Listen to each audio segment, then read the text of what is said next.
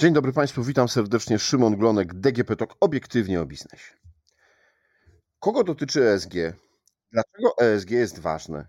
Czym różni się ESG od CSR? O tym w podcastach DGP TOK obiektywnie o biznesie i z pierwszej strony mówiłem już kilka razy. Zapraszam do wcześniejszych odcinków.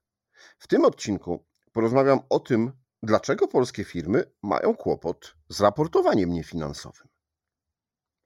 A moją i Państwa gościnią w tym temacie jest przewodnicząca Komitetu do Spraw ESG Krajowej Izby Gospodarczej Jolanta Okońska-Kubica.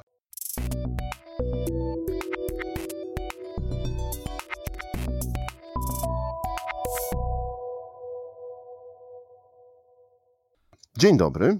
Dzień dobry, witam Pana bardzo serdecznie, witam Państwa bardzo serdecznie również. Ostatnio ukazał się ranking Global ESG Monitor, e, w którym firmy z polskiego WIG20 nie wypadły najlepiej. E, można odnieść takie wrażenie, czytając e, wyniki tego rankingu, że mamy do czynienia z uczniem w szkole, który nie nauczył się do egzaminu, więc pisze bardzo kwiecistym językiem, ale mało treściwie. No, powiem uczciwie, że no, podsumował to Pan w bardzo wyrazisty sposób i e, przyznam, że no, no, muszę się w dużej stopniu z Panem zgodzić, że tak niestety, jeżeli chodzi o polskie raporty e, zrównoważonego rozwoju, wygląda. Natomiast e, ja myślę, że tak naprawdę to problem polega na tym, że jest to ogromne wyzwanie dla polskich spółek, nawet dużych, dlatego że e, raport niefinansowy i przygotowanie w ogóle tych raportów wymaga tak naprawdę zaangażowania całych organizacji, a przede wszystkim ogromnej świadomości na poziomie zarządu. I e, mi tutaj trudno ocenić tak naprawdę, czy jak to z tą świadomością wygląda, ale tak naprawdę to myślę, że tutaj duży, duży czynnik jest właśnie związany z tym, że brak jest jakby wiedzy, y, jakby e, świadomości, po co tak naprawdę te raporty są robione. Myślę, że tutaj też, mm, e, więc y, myślę, że tutaj też trochę takiego niepotrzebnego szumu e, i zamieszania, mm, takie szum i zamieszanie powstaje chociażby z, z, z tego faktu, że pojawia się wiele różnych ratingów e, krajowych, e, konkursów oceniających e, firmy pod kątem zrównoważonego rozwoju. I tak naprawdę, tak jak ja to obserwuję, kryteria, które są stosowane w tych wszystkich konkursach, są raczej kryteriami miękkimi. Tutaj nie oceniamy tak naprawdę tylko wpływu firmy na zrównoważony rozwój, tylko patrzymy pod kątem właśnie takich kwestii jak, jak, jak dobra prezentacja firmy pod kątem zrównoważonego rozwoju, dobrze przygotowany raport pod kątem zrównoważonego rozwoju, czyli tak naprawdę kryteria, które, w, które są jakby nieistotne z punktu widzenia tych, do, do kogo tak naprawdę te raporty są kierowane. Bo y, raporty niefinansowe, raporty zrównoważonego rozwoju, zgodnie z ideą, przynajmniej ja to tak e, traktuję, powinny być dedykowane, powinny być przygotowane z myślą o kim? Myślą o e, inwestorach, z myślą o akcjonariuszach, z myślą o właścicielach. Czyli z myślą o tych wszystkich, którzy tak naprawdę podejmują decyzje strategiczne dla firmy i własne decyzje odnośnie tego, w jaki obszar działalności, w jakie spółki, w jakie działalności będą, będą finansować, jakie działalności będą finansować. Natomiast jakbyśmy przejrzeli te raporty, to tak naprawdę pojawia się takie takie e, poczucie, że odbiorcami e, tych raportów to tak naprawdę mogą być konsumenci, mogą być instytucje NGOsy, mogą być ci, którzy tak naprawdę chcą dowiedzieć się więcej od firmy, jakby zbudować tej firmy, znaczy zbudować takie poczucie e, firmy działającej prośrodowiskowo, prospołecznie, czyli raczej ma charakter marketingowy, promocyjny niż taki naprawdę treściwy, związany z jakby z obowiązkiem przygotowania konkretnych wytycznych, konkretnych treści, które pozwoliłyby inwestorowi ocenić, w jakim kierunku firma idzie pod kątem jakby zgodności jej działań z polityką e, Unii Europejskiej, z polityką e, globalną związaną z zrównoważonym rozwojem i czy inwestowanie w tą firmę po prostu ma sens w perspektywie długo, długoterminowej. No dobrze, to powiedzmy, czym jest ten ranking GEM, Global ESG Monitor i dlaczego on jest tak ważny? Dlaczego warto o nim powiedzieć i no właśnie, dlaczego? No i powiem panu szczerze, że tutaj na to pytanie nie jestem w stanie odpowiedzieć. Dlatego, że ja e, raczej e, nie patrzę na w ogóle na ratingi. E, może to jest z mojej strony błąd, ale powiem, że dla mnie ratingów, które po prostu są dostępne na rynku, jest tak wiele.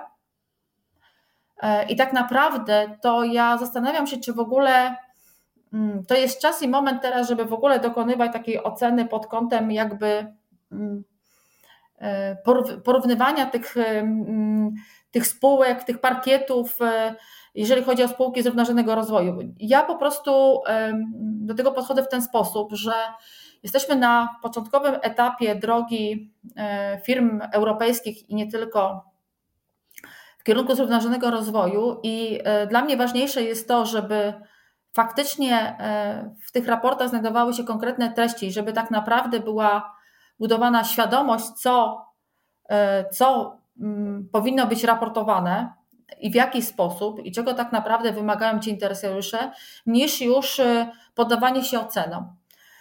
Bo dochodzi do takich absurdów, że e, są spółki, które poddają się jednocześnie ocenie przez kilka, e, robionych przez kilka agencji ratingowych. No i każda agencja ma swoje wytyczne, swoje kryteria.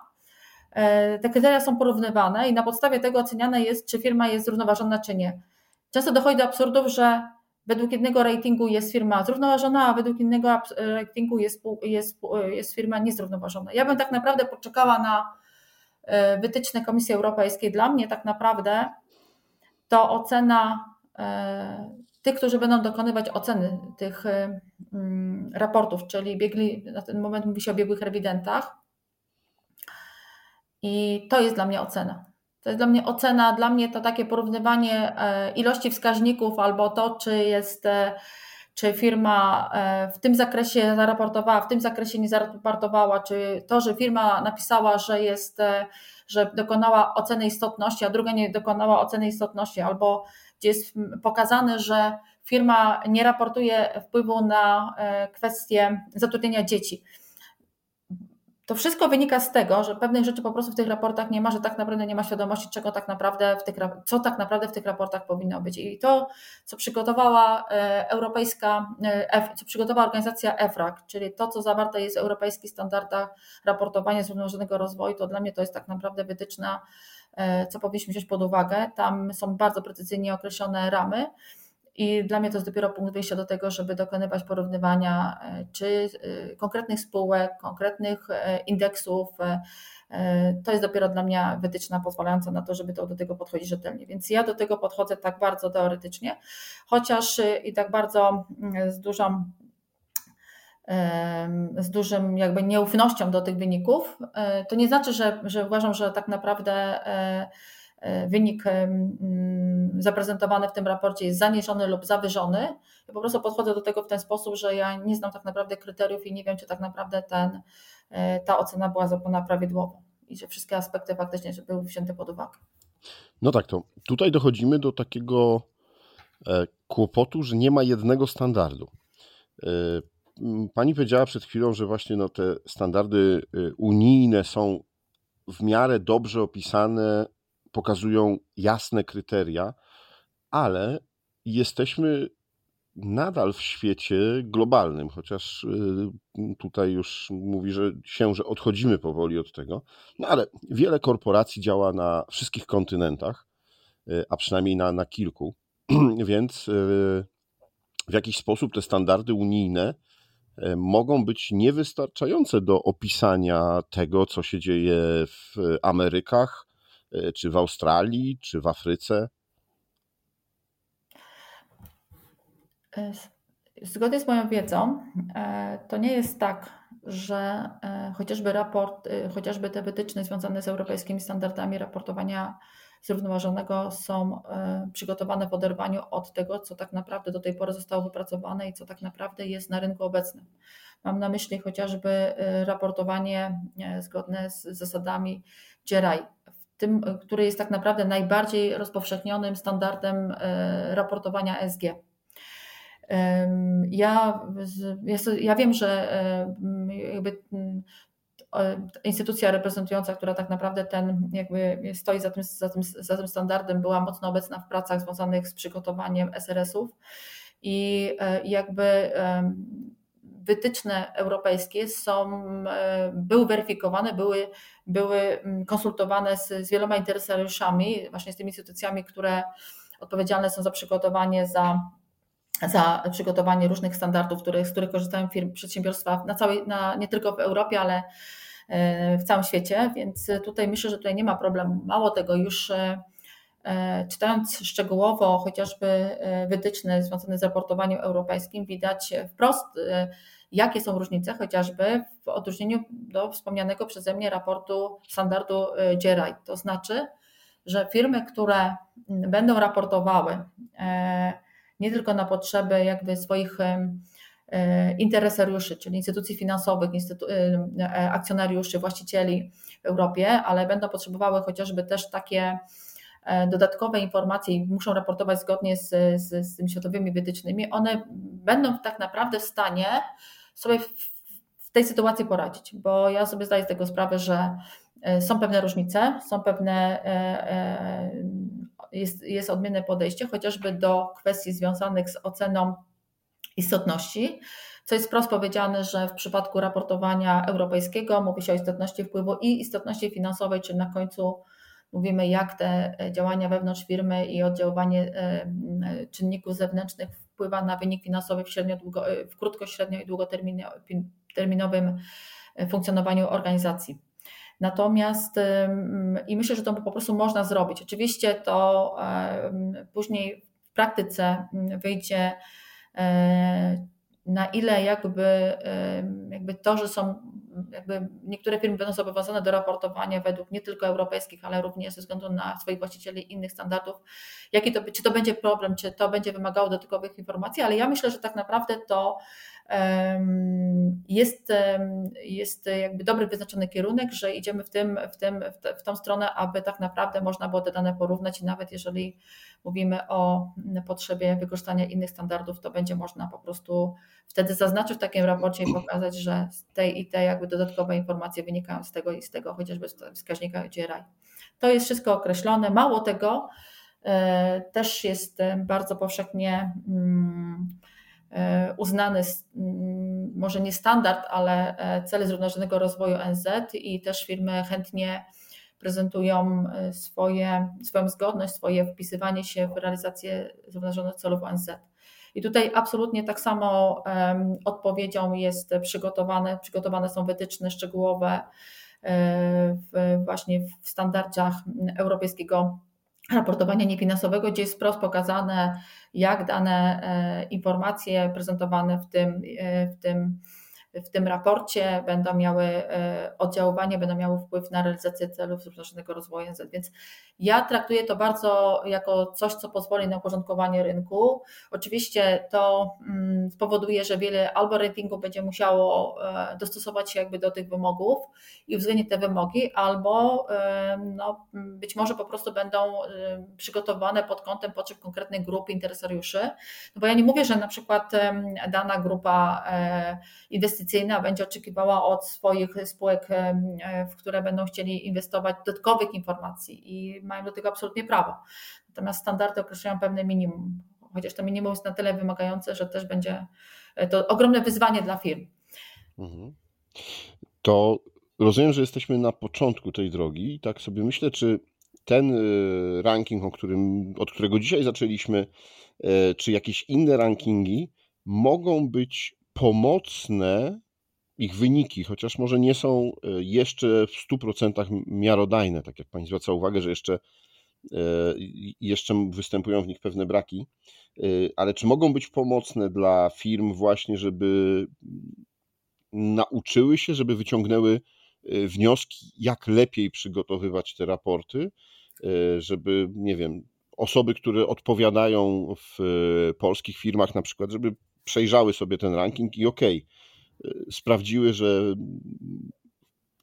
e, osoby odpowiadający za przygotowanie rankingu stwierdziły, że problem w polskich spółkach jest taki, taki i taki, mocne strony są takie, takie i takie, no więc podnosząc standard w następnym roku naszego raportu z naszej spółki, powinniśmy uwzględnić te i te rzeczy, czy jednak odpuścić sobie kompletnie te rankingi, nie zwracać na nie uwagi, a tylko i wyłącznie patrzeć na takie, no właśnie, ustalenia ONZ-u, Komisji Europejskiej?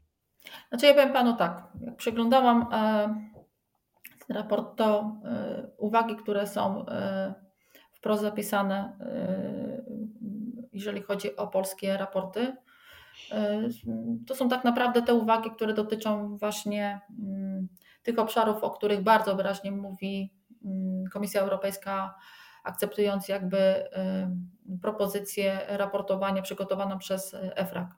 Bo tam jest wprost mowa, mowa właśnie chociażby o kwestiach e, właściwego przygotowania firmy, organizacji mm, pod kątem zdolności tej organizacji do zrównoważonego rozwoju.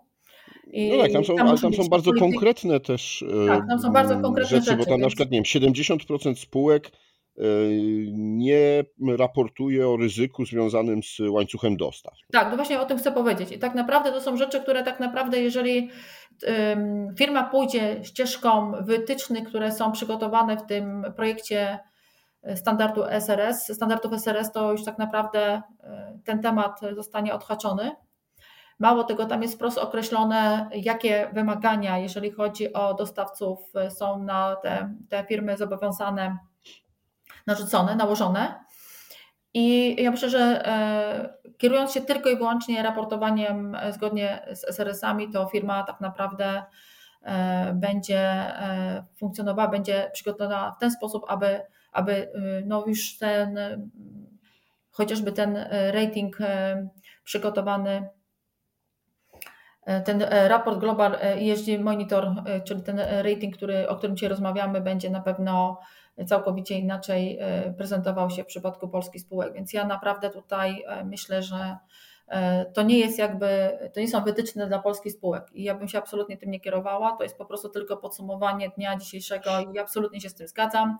Zgadzam się z tym, że nie ma informacji dotyczących właśnie tych łańcuchów dostaw. Zgadzam się z tym, że jeżeli chodzi o raportowanie kwestii klimatycznych, czyli w rozumieniu jakby wyliczenia śladu węglowego dla organizacji w zakresie pierwszym, drugim, trzecim, trzeci to jest właśnie w łańcuchu dostaw, y, że to się tak po prostu dzieje, bo mm, szczerze mówiąc, ja mm, nie pamiętam, ale nie wiem, czy dużo jest firm, y, spółek, które w ogóle mm, przygotowały y, swoje dane i wyliczyły ślad węglowy dla trzech zakresów. Mało tego, ja chyba nie spotkałam, ale może nie wszystkie, bo ja nie przeglądałam wszystkich raportów, ale to, co przeglądałam, ja nie znalazłam, żeby firmy przygotowały swojego e, planu e, i swoich celów dekarbonizacji do 2030 roku 50, czyli zgodnie z porozumieniem paryskim i zgodnie z celami e, Unii Europejskiej związane z, z neutralnością netto klimatyczną w 2050 roku. W związku z tym tak naprawdę to jest do nas, do, to jest dopiero zadanie do odrobienia. Te wytyczne i te standardy, te inicjatywy, które są, e, będą wymagane od przedsiębiorców, są już wprost wpisane, określone w tych standardach raportowania. Zatem, jeżeli firma zrobi to rzetelnie, to tak naprawdę za 3 lata, y, za 3 lata zgodnie z, zgodnie z, z tym, jak będą wprowadzane te wymogi raportowania zgodnie z SRS-ami, to tak naprawdę ten, te nasze spółki będą się zdecydowanie lepiej prezentowały. To jest dla mnie bardzo dobry materiał, y, żeby się z tym zapoznała giełda papierów wartościowych pod kątem takim, żeby zastanowić się, jak wspomóc E, polskie spółki notowane na giełdzie, te, które są zobowiązane e, pomóc w kontekście jakby zwrócenia im uwagi, budowania świadomości.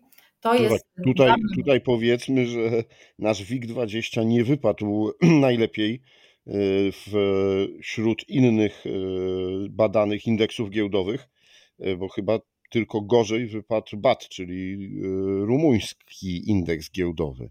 No więc, no więc dokładnie, więc dlatego e, ja myślę tak, wiem, że teraz giełda papierów wartościowych jest w trakcie przygotowania nowych wytycznych e, dotyczących raportowania niefinansowego do swoich spółek, więc ja myślę, że warto, aby, ja myślę, że na pewno e, też widzą pewne, pewne potrzeby i jeżeli pokażą jakby spółkom polskim na co zwrócić uwagę, mówię o spółkach, które są notowane na giełdzie papierów wartościowych, na co zwrócić uwagę, e, że to są ważne sprawy, no to myślę, że to będzie to, ta świadomość, która jest wymagana i ta świadomość musi być na kierowana nie na poziom e, osób, e, które przygotowują te raporty, ale na, na poziom e, zarządów, na poziom rad nadzorczych i to jest ogromne zadanie do, do wykonania. Myślę, że tutaj drugą jakby adresatem tego raportu to jest też Ministerstwo Finansów, które teraz bardzo mocno pracuje nad tym, aby wesprzeć polskich przedsiębiorców w procesie raportowania e, zrównoważonego rozwoju i ja myślę, że tutaj na pewno to są jakby to są ci adresaci, e, którzy szczególnie powinni zwrócić na to uwagę, ale myślę, że naprawdę wszystko przed nami. Ja się absolutnie nie, nie podchodzę źle do nawet do tych słabych wyników, e, słabych wyników zaprezentowanych w tym raporcie, bo uważam, że, że to nie jest zła wola, naprawdę te mm, firmy starają się pracować nad, swoim, na, nad swoimi raportami, tylko musi być po prostu budowana świadomość, świadomość, jeszcze raz świadomość. I e, druga rzecz na przykład, e, której mi bardzo brakuje, no to ja myślę, że tutaj bardzo spóźniły, spóźniły się instytucje edukacyjne w Polsce pod kątem jakby przygotowania, mm, przygotowania tych spółek, pod kątem właśnie raportowania, na co zwrócić uwagę. Tylko po prostu brakuje tego, nie ma i stąd inicjatywa Krajowej Izby Gospodarczej, zbudowanie, e, przygotowania e, szkoły ESG, szkoły ESG, krótkiej szkoły ESG, gdzie przez 4-3 dni pracownicy chociażby spółek właśnie publicznych notowanych na giełdzie papierów wartościowych, którzy faktycznie biorą udział w tej naszej szkole, E, uczą się, czego tak naprawdę będą wymagać nowe standardy raportowania, jak to zrobić, na co zwrócić uwagę, mają kontakt z naszymi ekspertami. To są osoby reprezentujące i świat nauki, e, i świat biznesu, i ci, którzy się tym na co dzień zajmują, spółki międzynarodowe, więc naprawdę to jest, e, to jest platforma, to jest miejsce, gdzie można się nauczyć, zapytać, dopytać, wymienić poglądy i my serdecznie zapraszamy do tego.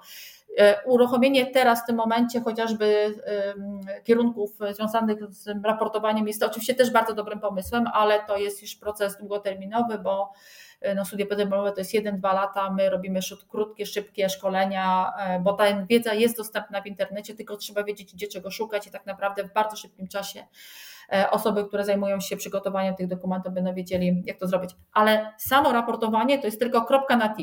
Trzeba wiedzieć, co raportować, trzeba mieć co raportować. I tego my też uczymy w ramach szkoły, w ramach programu dla inżynierów, dla produkt managerów, dla projekt, e, e, e, product managerów, projekt managerów pod kątem tego, co tak naprawdę wziąć pod uwagę, jakie zaplanować działania związane z klimatem, z ochroną środowiska, z bioróżnorodnością, z gospodarką obiegu zamkniętym, z obiegiem wody w, w tak zwanym obiegu zamkniętym, więc to są nasze działania, to są nasze projekty, to są nasze działania szkoleniowe, które oferujemy wszystkim polskim branżom, bo my kierujemy bardzo szeroko tą ofertę po to, żeby po prostu pokazać, o co w tym wszystkim chodzi, a nasi polscy specjaliści sobie świetnie z tym poradzą i ja po prostu wierzę w to, że ta zmiana będzie bardzo szybka, w bardzo krótkim czasie, natomiast tak naprawdę e, potrzebna jest świadomość, świadomość, jeszcze raz świadomość.